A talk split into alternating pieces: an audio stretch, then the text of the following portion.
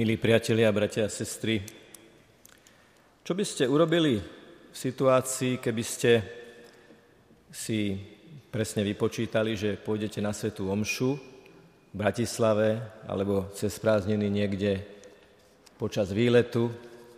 Zistili by ste, že o tej a tej hodine na tom a tom mieste je Svetá Omša a stala by sa vec, ktorá sa môže stať veľmi ľahko, že nejde spoj, prípadne ten spoj nestihnete, alebo je niekde zápcha a vy sa jednoducho ocitnete v situácii, že nestihnete Svetú Omšu. Zisťoval som, aké sú možnosti a dozvedel som sa niečo, čo zrejme už väčšina z vás vie, že existuje špeciálna aplikácia, ktorá je stiahnuteľná aj v systéme Android, aj v iPhonech a má takúto ikonku a pod tou ikonkou je napísané do kostola. Tí, ktorí sú mimo vizuálneho kontaktu s nami, napríklad za chórom, týmto môžem ukázať po Svätej Omši, je to v modrom poli e, hnedá kontúra kostola s vežou, kľudne by to mohla byť aj Katarínka napríklad. A potom je napísané v modrom, koli bielým, modlom, modrom poli v bielým do kostola. Keď na to kliknete, tak vás to zameria. Jednoducho ten telefón, tá aplikácia je prepojená s lokalizačným, lokalizačným systémom telefónu a ukáže, stojíte tu. A potom si môžete napísať, že vás zaujíma ju kostoly s omšou napríklad v okruhu jedného kilometra, piatich kilometrov, alebo pätnástich kilometrov a pod tým, pod tou mapou sa vám ukáže, o koľkej sú tam sväté omše. Kliknete na ten kostol, zadáte trasu a môžete ísť na najbližšiu svätú omšu. Takže keby sa vám náhodou cez prázdniny takéto niečo stalo, tak existuje veľmi jednoduchý technický spôsob, ako si stiahnuť túto aplikáciu do kostola a dostať sa na najbližšiu svätú omšu. Niekto by ale mohol povedať, prečo z toho treba robiť takú vedu. No nestihol som, nestihol som, už to nie je moja vina, už ja som urobil, čo som urobiť mohol a preto si to nebudem nejakým spôsobom pripúšťať a riešiť. A niekto by dokonca mohol povedať tú otázku, ktorá je vlastne aj titulom dnešného nášho stretnutia. Chcem, či musím do kostola. A povedzme si veľmi úprimne a otvorene, že túto otázku nám môže položiť nejaký, nejaký kamarát, priateľ, kolega, niekto, kto vie, že chodíte do kostola. Ja si trošku pripadám teraz ako učiteľ, ktorý žiakom v triede hovorí, prečo tu nie ste všetci. Prečo tí, ktorí tam sú, majú dostať otázku, prečo tam nie sú všetci. Teda kladiem si otázky, či práve vám, ktorí ste prišli v piatok, vo všedný deň na Svätú Omšu, teda dedukujem z toho, že je pre vás úplne samozrejme prísť na Svätú Omšu v nedeľu a v prikázaný sviatok, prečo práve vám mám rozprávať o tom, či chcem alebo musím do kostola, keď z toho, že ste tu, ako si prirodzene vyplýva, že vy chcete prísť do kostola, pretože dnes vás v úvodzovkách nenútila ani povinnosť. A niektorí s tým majú problém. Ako môže niečo také duchovné, také, také vznešené, ako je modlitba, ako je Svätá Omša, byť povinnosťou? Ako môže byť toto povinné? No, ono je to tak, že to, že niečo je povinné, ešte neznamená, že je to nútené. Napríklad, asi málo kto by sa pýtal, že prečo je povinné jesť? No pardon, ja som slobodný človek, ja dnes nebudem jesť, ani zajtra, ani pozajtra, ani týždeň. Kto ma môže donútiť, že ja mám jesť? No, nikto samozrejme takúto otázku rozumne rozmýšľajúci človek nekladie, že prečo musím jesť. Prečo musím piť, aký pitný režim, kto nám to tu čo chce rozprávať o nejakom pitnom režime. Nepýtame sa na to, pretože naše samotné telo nám signalizuje, že musíš piť, musíš jesť.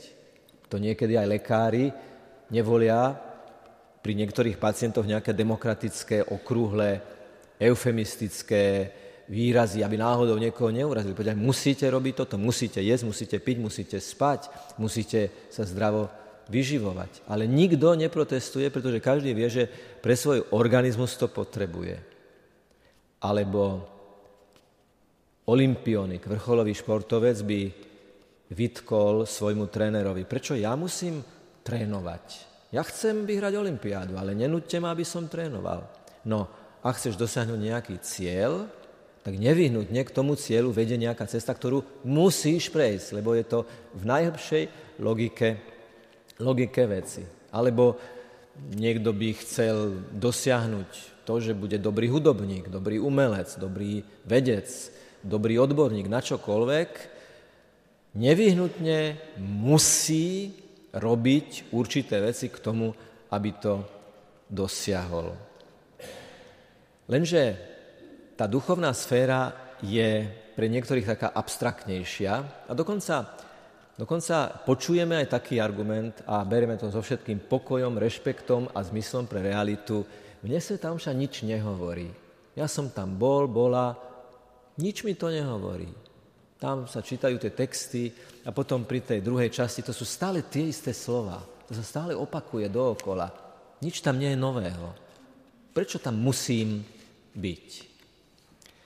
Keď niekto položí túto otázku, prvé je, že ten, koho sa pýta, si musí uvedomiť, tu sa netreba nahnevať.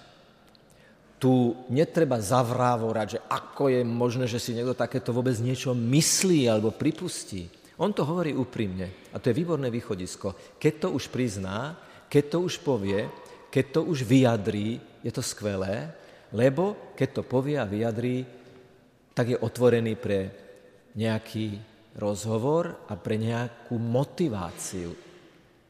Čiže chcem alebo musím do kostola. No, keď pochopím, prečo musím ísť do kostola, tak chcem ísť do kostola.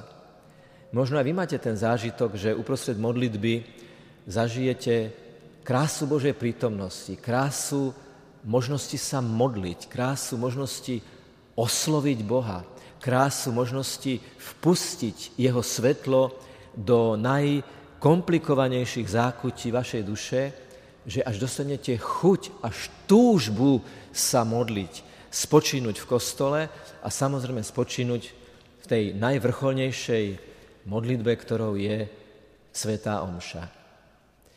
Skúsme si teraz ale premietnúť tú Svätú Omšu tak detailnejšie. Teda, prečo musíme v úvodzovkách absolvovať bohoslužbu slova? Prečo musíme absolvovať bohoslužbu obety? Prečo máme byť na Svätej Omši od prežehnania po požehnanie? Niekedy sa ľudia pýtajú, a keď prídem ešte pred kázňou, ešte je to platné, alebo keď prídem ešte pred čítaniami, ešte je to platné, alebo keď odídem tesne po prvej, druhej, tretej, štvrtej, piatej časti, je to ešte platné? Táto otázka ma vždy znepokojuje, pretože ak by sme si naozaj uvedomili, ako to hovorí Svätá Terézia z Lisieux, ako to hovorí páter Pio, keby ľudia naozaj hlboko vnútorne porozumeli, pochopili, čo sa deje na Svätej Omši, priam poriadková služba by musela regulovať vstup do kostolov. Hoci, keby sme išli ešte hlbšie, keby ľudia naozaj prijali všetko to, čo znamená Svätá Omša, tak by poriadková služba bola nezamestnaná, pretože ľudia plní lásky by si vzájomne zregulovali vo všetkej ohľadoplnosti, láskavosti a trpezlivosti a prijali by aj tým druhým, aby sa dostali do kostola a nebol by stisk pri dverách, ale vzájomné, spoločné podopieranie, vstupovanie a radosť toho, že môžeme byť v kostole. To prvé, čo kňaz urobí pri vstupe do kostola, je, že poboská oltár. Dnes už neboskávame ruky rodičov, ako sa to kedysi bežne robilo. Dnes už snúbenec, snúbenici, aspoň sa mi to tak javí, neboská ruku na znak jej, že, že sa mu páči, alebo že je milá, alebo že ju má rád. Dnes už neboskávame predmety, ako bolo kedysi bežné, povedzme, že sa boskávali relikvie alebo sväté miesta. Dnes to vidíme v chráme Božieho hrobu, že tam boskávajú napríklad tú platňu, kde bolo pripravované Ježišovo telo na pohreb. Kňaz vstupuje a poboská oltár preto, že tam bude tá svätá omša vrcholiť. Tam dôjde k tomu top momentu svätej omše, kde všetko to, čo sa na nej odohráva, vykulminuje do maxima Božej lásky a Božej štedrosti. Keby sme chceli povedať, prečo potrebujeme bohoslužbu slova, tak by sme to mohli povedať tak. Koľkými slovami sme za ten jeden týždeň zahltení? Tisíce a tisíce slov. Kto si vypočítal napríklad, že priemerne rozprávajúci človek za deň povie tisíc, pardon, za deň povie päťtisíc slov. päťtisíc slov za deň povieme my, koľko tisíc ich počujeme. Najrôznejších slov, prázdnych i plných, konfliktných i pokojných. Ale tej prázdnoty slov je veľmi veľa a nemyslíme si, že prázdnota slov je neutrálna veličina. Čiže ja keď počujem nejaký, nejaký blábol, nejaké prázdne slovo, nejakú reláciu, ktorá mi chtiac, nechtiac doliahla do ucha a tam niekto, ako sa slovensky hovorí, mláti prázdnu slamu, nemyslíme si, že to je neutrálna poloha. To je ten typ prázdnoty, ktorá vyprázdňuje. A žijeme v spoločnosti, ktorá cez rozhlas, internet, sluchátka, obrazovky zahlcuje naše zmysly, naše uši, naše oči, našu fantáziu. Ten blší trh ideí na nás dolieha naozaj neuveriteľnou naliehavosťou a preto je dobré urobiť reštart a to je vtedy, keď počúvam Božie slovo. Prídem na bohoslužbu slova a tam počujem prvé čítanie, žalm, druhé čítanie, spev, evanjelium, kázeň a prosby. A tie slova majú moc. To sú slova, ktoré majú svoju silu z ducha. Duch spôsobuje, že boli napísané. Duch spôsobuje, že sú prečítané. A duch spôsobuje, že v nás tie slová rezonujú veľmi originálnym spôsobom. To nie je paušálny darček, tie slová. Tie slová majú ozvenu tak, ako, ako ste nastavení, ako prídete, ako sme v tom rozpoložení, v ktorom prídeme. Chodila tu jedna staršia pani, a myslím, že dodnes tu chodí, ktorá mi raz povedala, vieš, čo je zaujímavé, že vždy, keď počujem evanjelium, tak je to pre mňa. Vždy si z toho viem niečo zobrať. Vždy tam je niečo, čím akoby Pán hovoril k mojej konkrétnej situácii.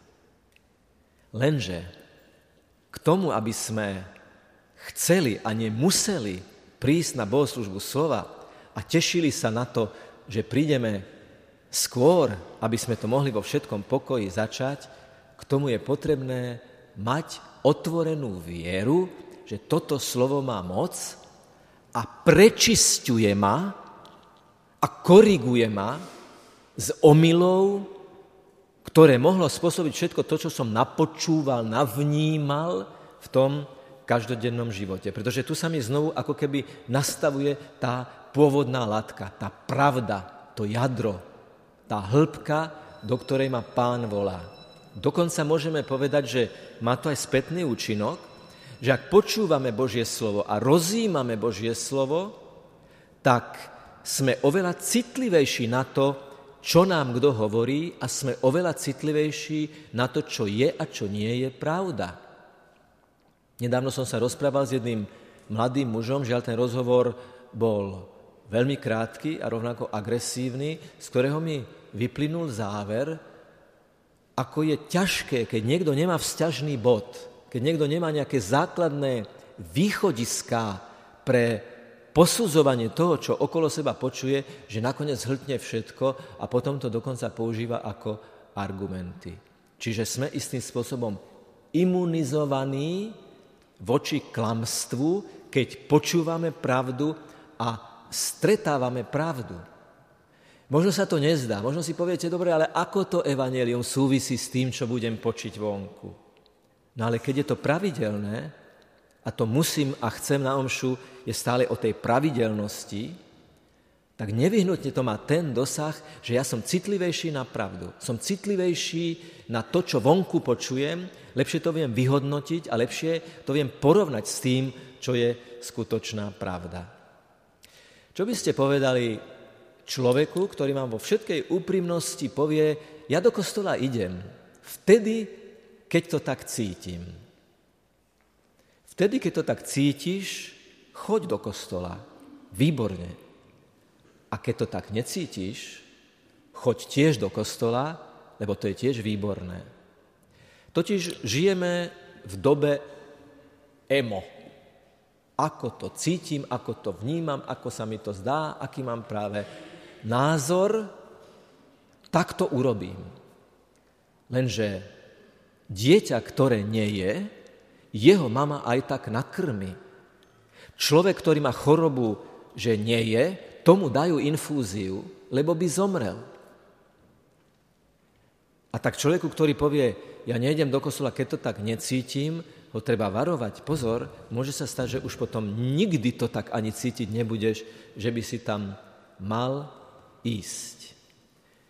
Uvádzajú kazatelia napríklad Svätú Máriu Goretti, ktorá dokázala, keď ju napadol agresívny muž, odolať a zomrieť mučenickou smrťou, že aby sa dostala na Svätú omšu v nedelu, musela prekonať dvadsaťštyri kilometrov. dvanásť kilometrov tam a dvanásť kilometrov späť. Aká hlboká musí byť motivácia človeka, ktorý napriek tomu, že má prekážku vzdialenosti, on tú prekážku prekoná preto, aby sa tam dostal.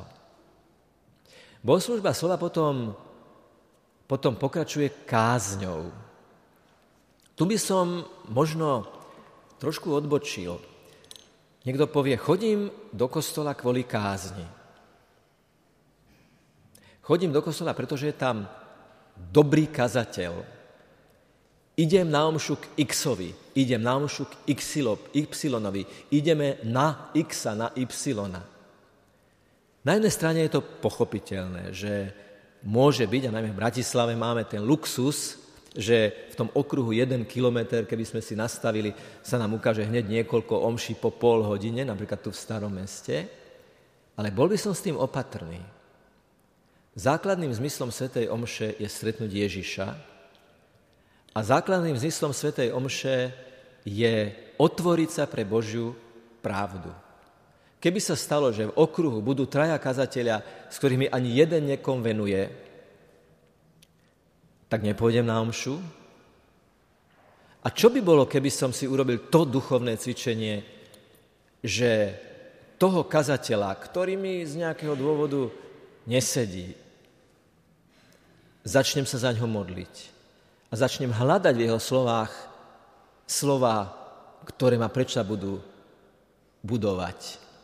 Čo by bolo, keby som neposudzoval kazateľa, ale s vierou očakával od neho slovo, ktoré ma vnútorne obohatí.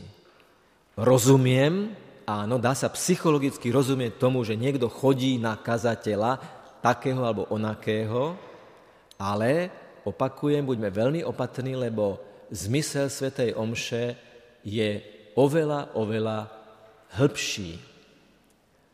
A preto aj sa modlíte za to, za kazateľov, ktorí sú v sústavnom pokušení, teda sústavnom, možno ani nie priamom pokušení, ale v sústavnom nebezpečenstve protagonizmu. To znamená, že, že ja som tu ten hlavný. Tu. Ten hlavný je vždy Ježiš Kristus v bohostánku, Ježiš Kristus, ktorý hovorí cez slovo. A kazateľ má úlohu vás približiť ku Kristovi, nie k sebe. Nedávno sme to čítali. Konajte vaše skutky tak, aby schválili vášho Otca. Konajte vaše skutky tak, aby chválili vášho Otca. Nie, aby chválili vás, ale chválili vášho Otca. Modlite sa za kazateľov a bu- uvidíte, že sa rozšíri určite vaše srdce pre počúvanie kázni, ktoré možno na prvý pohľad rečnícky nemusia byť nejakým skvelým výkonom, ale v obsahu to môže byť niečo veľmi, veľmi hlboké, veľmi, veľmi budujúce.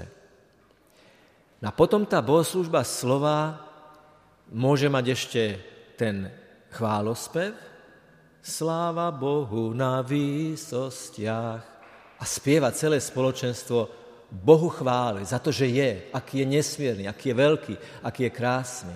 Je veľmi dôležitou súčasťou istej duchovnej psychohygieny, okrem modlitby vďaky, kde ďakujeme za to, čo sme dostali, a modlitby prosby, kde prosíme za to, aby sme niečo dostali. Ešte Boha chválime, jednoducho za to, že je Boh, za to, že je Pán, za to, že je zvrchovaný, za to, že drží svet v bytí a že ho stvoril taký krásny. Veľmi dôležitou súčasťou bohoslúžby slova sú prosby, ale je veľmi dôležité sa sústrediť.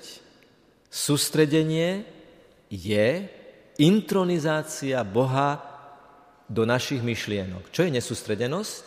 Nesústredenosť je veľmi komplikovaná vec, môže byť aj niekedy osobitná téma o sústredení, ale nesústredenosť by sme, by sme mohli kvalifikovať trošku tvrdo, prepáčte mi, keď to poviem tvrdo, ak myslím na niečo iné, ako na to, čo sa práve deje, ak myslím na niečo iné, ako na modlitbu, ktorá práve znie, ak myslím na niečo iné, ako je, sú gestá, slova pri eucharistickej slávnosti, dal som v mojej vnímavosti na prvé miesto niečo iné, ako to, čo na prvé miesto mám postaviť. A zápas o sústredenosť nie je nič iné ako neustále korigovanie, cvik o to, že Pane, Ty si teraz najdôležitejší, Tvoje slovo je najdôležitejší, Tvoj chlieb, Tvoje slova, Tvoja modlitba, toto je najdôležitejšie. Nelakajte sa nesústredenosti na Svätej omši, to je normálne. My sa nemôžeme pred bránou kostola vyzuť z toho, čo všetko sme nažili cez ten deň. Ale ako náhle nás to začne odvázať od toho, čo sa tu deje, preklopme tú hierarchiu hodnot a povedzme, ja ti tento problém, ktorý vo mne stále rezonuje, obetujem a idem sa sústrediť na teba. A toto má obrovskú cenu pred Pánom, pretože mu povieme, tento problém tiež tebe odovzdávam tým, že na ňo nebudem myslieť, ale budem myslieť na teba. Isté, že to nie je jednoduché, takéto priamočiare a schematické, jak som to teraz povedal, ale principiálne je naozaj možné sa takto nastaviť. Skúsim sa sústrediť a dať Pána na prvé miesto. A kto hľadá Boha, všetko ostatné nájde. Kto vyzná Boha, toho aj, aj Boh vyzná. Pri tých modlitbách veriacich sa tá prevádzka ako keby zmenil jej smer. Doteraz k nám hovoril Boh cez čítania, cez spevy, cez evanjelium, a teraz hovoríme my Bohu naše prosby a opakujme, prosíme ťa, vyslyš nás. Je to niekedy drina sa zosústrediť na to, čo sa presne modlíme, ale keď to urobíme, keď sa na to zosústredíme a keď tie slova povieme s presvedčením, tak sme sa spojili, modlili sme sa spolu, modlili sme sa ako spoločenstvo. To je tiež ďalšia odpoveď tomu, či musíš alebo chceš chodiť na Svätú omšu. Vieru nie je možné žiť skrz naskrz individualisticky. To nejde. Všimnite si, že keď sa učeníci pýtali Pána Ježiša, ako sa majú modliť, on im nepovedal, ty, Ján, a ty, Peter, a ty, a ty, a dvanásťkrát ty sa modli takto. Oče môj, ktorý si na nebesiach, posväť sa meno Tvoje, príď kráľovstvo Tvoje, chlieb môj každodenný daj mi dnes. Nie, Ježiš naučil tú základnú východiskovú modlitbu ako modlitbu spoločenstva formulovanú v množnom čísle. Modlíme sa my. Čo samozrejme neznamená, že by nebola dôležitá individuálna osobná modlitba, a ono sa to dokonca ani nevylučuje. Veď koniec koncov nedvíhame Eucharistiu a nepovieme, to máte, ako keby ste všetci dostali sväté prijímanie.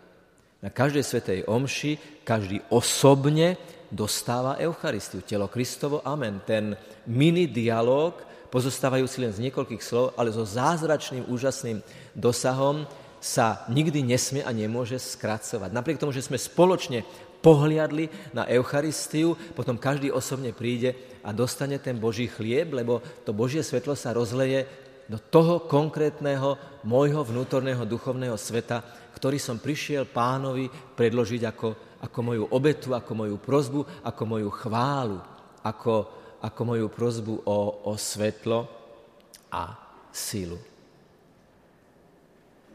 Veľmi dôležitou preklenovacou súčasťou tej svätej omše je prinášanie obetných darov. Niekedy sa to robí slávnostne, niekedy to robia ministranti, ale vtedy sa stávame aj my súčasťou tej obety.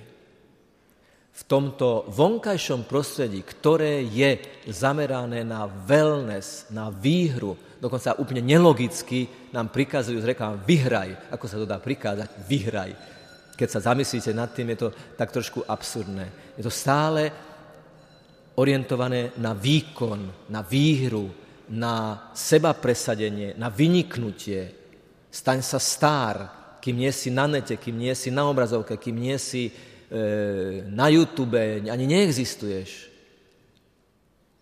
A tu ti Boh hovorí, najdôležitejšie je, že prines seba predo mňa. Vtedy prežívaš plno svojej totožnosti. Keď prinesieš ty, ktorý si stvorenie, ja, ktorý som stvorenie, seba pred Boha.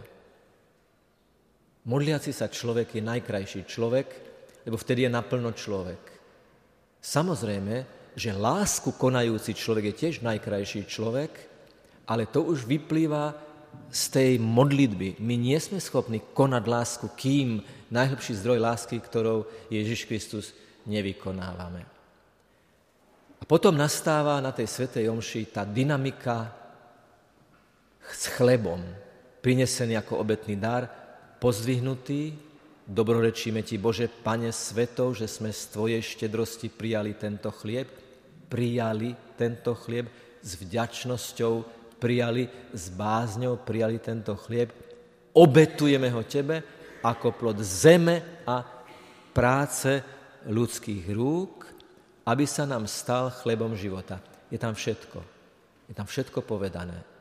Tá modlitba odznieva, keď je spievaná svätá omša ticho, ale je dôležité, aby ste vedeli, čo sa kňaz, ktorému poviete, nech Pán príjme obetu z tvojich rúk na chválu a slávu svojho mena, na užitok nám i celej svätej cirkvi. Vy ako spoločenstvo poviete kňazovi, nech Pán príjme obetu z tvojich rúk. Tu preskočí ďalšia, veľmi dôležitá, ako keby iskra medzi spoločenstvom a kňazom, ktorý v mene tohto spoločenstva prináša túto obetu. Opäť by som chcel e, prizvukovať to, že prichádzame z toho okolitého sveta sa reštartovať v tejto logike obety, pokoja, odovzdanosti e, pred Bohom. Stojíme pred Bohom, vnímame v pokoji a v tichu e, Božiu prítomnosť. No a potom príde ten zásah, povedal by som, ten intenzívny moment, keď sa kňaz skloní a povie, toto je moje telo, toto je moja krv. Toto je moment, toto sú sekundy, v ktorých pôsobí duch, ako keby sme zaiskrili v identite pokrstených ľudí, lebo sme boli pokrstení z ducha. Ako keby sme zaiskrili v identite birmovaných ľudí, lebo sme boli birmovaní mocou ducha, darmi, vánkom, výchrom, ohňom, rosou Ducha Svätého. Ako keby sme zaiskrili v tej identite duchom sprevádzaných ľudí, lebo kdekoľvek sme, v akejkoľvek životnej situácii, tak tá Božia apka, tá Božia aplikácia, tak si predstavte, že Boh nás na tej svojej nebeskej obrazovke má všetkých ako aplikáciu a vidí presne, kde sme, čo sa s nami deje, ako taký grafikon. Viem, kde sa môj brat, moja sestra, moja dcéra, môj syn práve nachádza. Viem, človeče, kde si? Adam, kde si? Eva, kde si? To, čo zaznelo v prvých riadkoch knihy Genesis, nie doteraz. Povedz svoje meno a kľudne povedz, Boh ma volá, kde si? Kde si? A duch spôsobuje tento istý duch, ktorý vanul vo svetopisoch, ktorý vanie v nás, aby sme tomu rozumeli, aby nás to fascinovalo, aby sme z toho žili. Tento duch zasahuje keď ja poviem tieto slova in persona Christi, to je vrchol kňazskej identity. Vrchol kňazského dňa je, keď kňaz povie tieto slova. Vtedy zažíva, realizuje, identifikuje sa s Kristom a vtedy zažíva vrchol svojej kňazskej totožnosti. A duch spôsobuje, že pred tým chlebom poklakáme.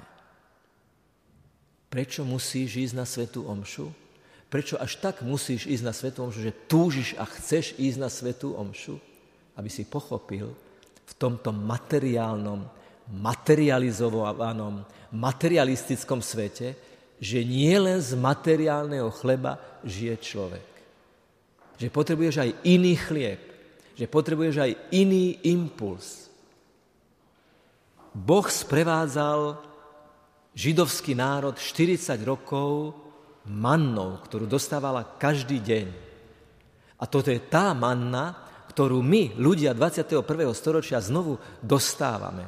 To je ten chlieb, ktorý v tebe pôsobí a teba posilňuje, aby keď pôjdeš do školy, do kancelárie, do klubu, pred televízor, na prechádzku, na výlet, na dovolenku. A teraz si predstavte tú nekonečnú variabilitu činnosti, ktoré robíme, ani jedna činnosť nie je v tieni mimo signálu Ducha Svätého, ktorého príjmame osobitným spôsobom v sebe, oživujeme vtedy, keď príjmeme posvätný chlieb. Kňazi v gulagu, kňazi v koncentračných táboroch, Placid Olofsson, Benediktín, ktorý bol desať rokov v gulagu na Sibíri, hovorí, s akou fascináciou si zohnal od židovských, židovských spoluväzňov nekvasený chlieb a z bobulky hrozna si urobil víno a pod postelou v tajnosti slúžil Svätú omšu. V úplne minimalistických podmienkach. Ja si spomínam, ako som na vojne nemohol chodiť na Svätú omšu a čo pre mňa znamenala pohľad na kostolnú väžu tri kilometre od kasárny, z ktorých som nesmel odísť. A keď som bol v kostole, šťastie som mal, že som ministroval, lebo vošiel dôstojník a prezrel lavice, či tam nie je vojak. Tak už pred oltár nešiel asi, keď nevidel zeleného, tak, tak nerozoznal jednoducho. Táto túžba po Svätej omši, tí, ktorí ju nemohli mať, pretože im je zabránili, vedia, čo to znamená. Čo to znamená prísť na Svätú omšu a môcť prijímať Eucharistiu. Mám dokonca skúsenosť, dokonca veľmi čerstvú skúsenosť, že mi hovoria e, príbuzní pacientov. Počúvajte, oče, to je zvláštne. Moja príbuzná, ku ktorej ste prišli, si nepamätá ani návštevy. Ona si nepamätá ani mňa, svoju dcéru, keď sem prídem. Ona si nepamätá na nejakú návštevu. Ako je možné, že si pamätá, že ste tu boli vy? Že hovorí, dostala som požehnanie, prijala som Eucharistiu. Žije v Bratislave osoba, ktorá bola dlho v komatickom stave a hovorí, nič si nepamätám, lekárov si nepamätám nič, ale momenty, keď som prijala Eucharistiu, keď som mala tú milosť prijať Eucharistiu, tie si pamätám. Hovorím vám to preto, aby som ako si oživil to naše vedomie, čo znamená sítiť sa chlebom z neba. Sítiť sa tou modernou mannou pre človeka žijúceho v dvadsiatom prvom storočí. To je ako tá lampa na palisádoch v tej predajni Tranošcius. Teraz sa to volá reformáta, je to evanjelické knihkupectvo, občas tam zájdem kúpiť nejakú knihu. A majú tam takú lampu, na ktorej sú namalovaní evanjelisti zo štyroch strán. Myslím, že už tam nie je, ale dlhú dobu tam bola. Niekedy v nej tá žiarovka večer bola zapnutá a niekedy nie. Keď nebola zapnutá a bol večer, nebolo vidieť, čo je na tej, na tej lampe. Ale keď bola zapnutá, tak sa krásne z nej vyžarovali tie, tie postavy tých evanjelistov štyroch. Eucharistia je ako to svetlo, ako tá žiarovka, ktorá v nás chce svietiť a cez nás, cez naše talenty, cez našu originalitu, cez našu neopakovateľnosť chce z nás vyžarovať do priestoru. v našej originalite. Keby sme boli, keby sme boli v kostole s vitrážovými oknami, tak by som vám povedal, pozrite sa, jedno slnko žiari na toľko vitrážových okien a nie je každé rovnaké, každé je iné.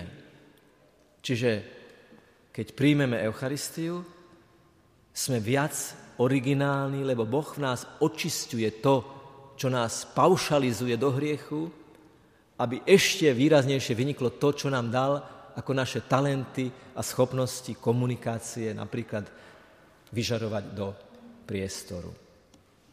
Tesne predtým, ako príjmeme Eucharistiu, si dáme znak pokoja. Keď sú dvaja ľudia rozdelení, hovorí sa, že majú spálené mosty alebo zabuchnuté dvere. Keď ti podám ruku na znak pokoja spolubratovi, tak hovorí, medzi nami nie sú zabuchnuté dvere a budujeme most.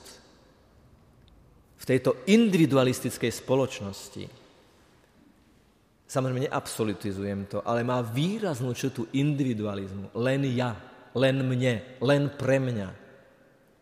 Kde ľudia žijú stále viac pre seba, uzavretí do seba, stále viac pozerajú do obrazovky, do smartfónu, do mobilu, ako na seba. Zažil som už situáciu, keď manželka musela zavolať v tom istom byte manželovi, aby mu zablokovala telefón, aby konečne prišiel uvítať návštevu, ktorú pozval.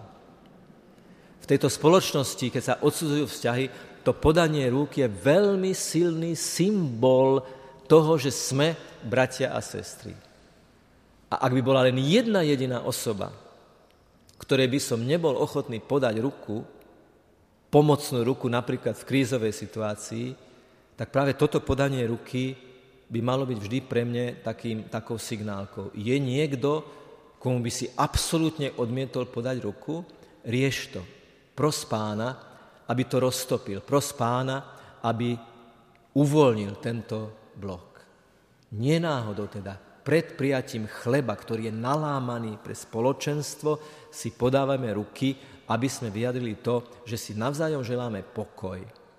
Možno treba aj tiež to pripomenúť, že podanie ruky na Svätej Omše nie je spoločenská udalosť, pri ktorej by sme sa mali predstavovať alebo si ešte poviem, gratulovať k niečomu, alebo tak. Skôr je to gesto, ktoré robíme stále v dôstojnosti toho priestoru a kontextu, v ktorom sa to odohráva. Čo neznamená, že to nemôžeme urobiť srdečne a s veľkou, s veľkou láskou. A potom prijímame chlieb, vytvárame spoločenstvo a nie sme stratení.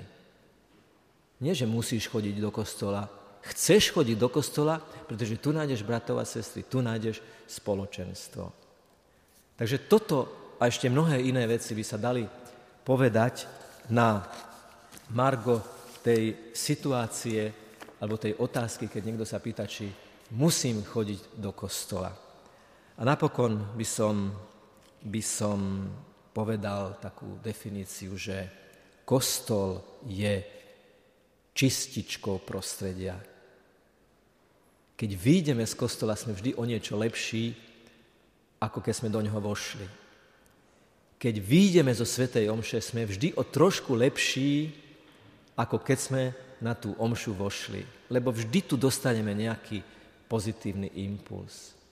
Čiže kostol je priestor, kde prúdia ľudia, vchádzajú a vychádzajú a ten kostol a Svätá Omša a Svätá spoveď a ticho kostola v modlitbe a v adorácii je niečo, čo veľmi, veľmi, veľmi potrebujeme. Vstúpme do slávenia, prinesme obetné dary, modlíme sa a Pán nás chce urobiť o niečo lepšími. Nech je pochválený Pán Ježiš Kristus.